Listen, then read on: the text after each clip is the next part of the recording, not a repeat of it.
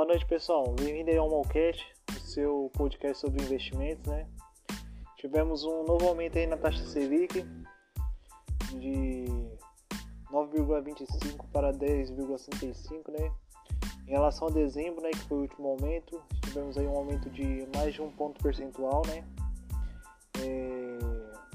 Eu acho que para quem ainda não investe, né, ou para quem pretende investir, é um ótimo momento para entrar aí na renda fixa, investir em Tesouro Selic, em CDB, em LCI e com esse aumento, né, aumenta também os juros, pessoal. Então, pessoal, voltamos aí. É, com esse aumento da, da Selic, né, aumenta também os juros, né, para quem quer comprar uma casa, comprar um carro.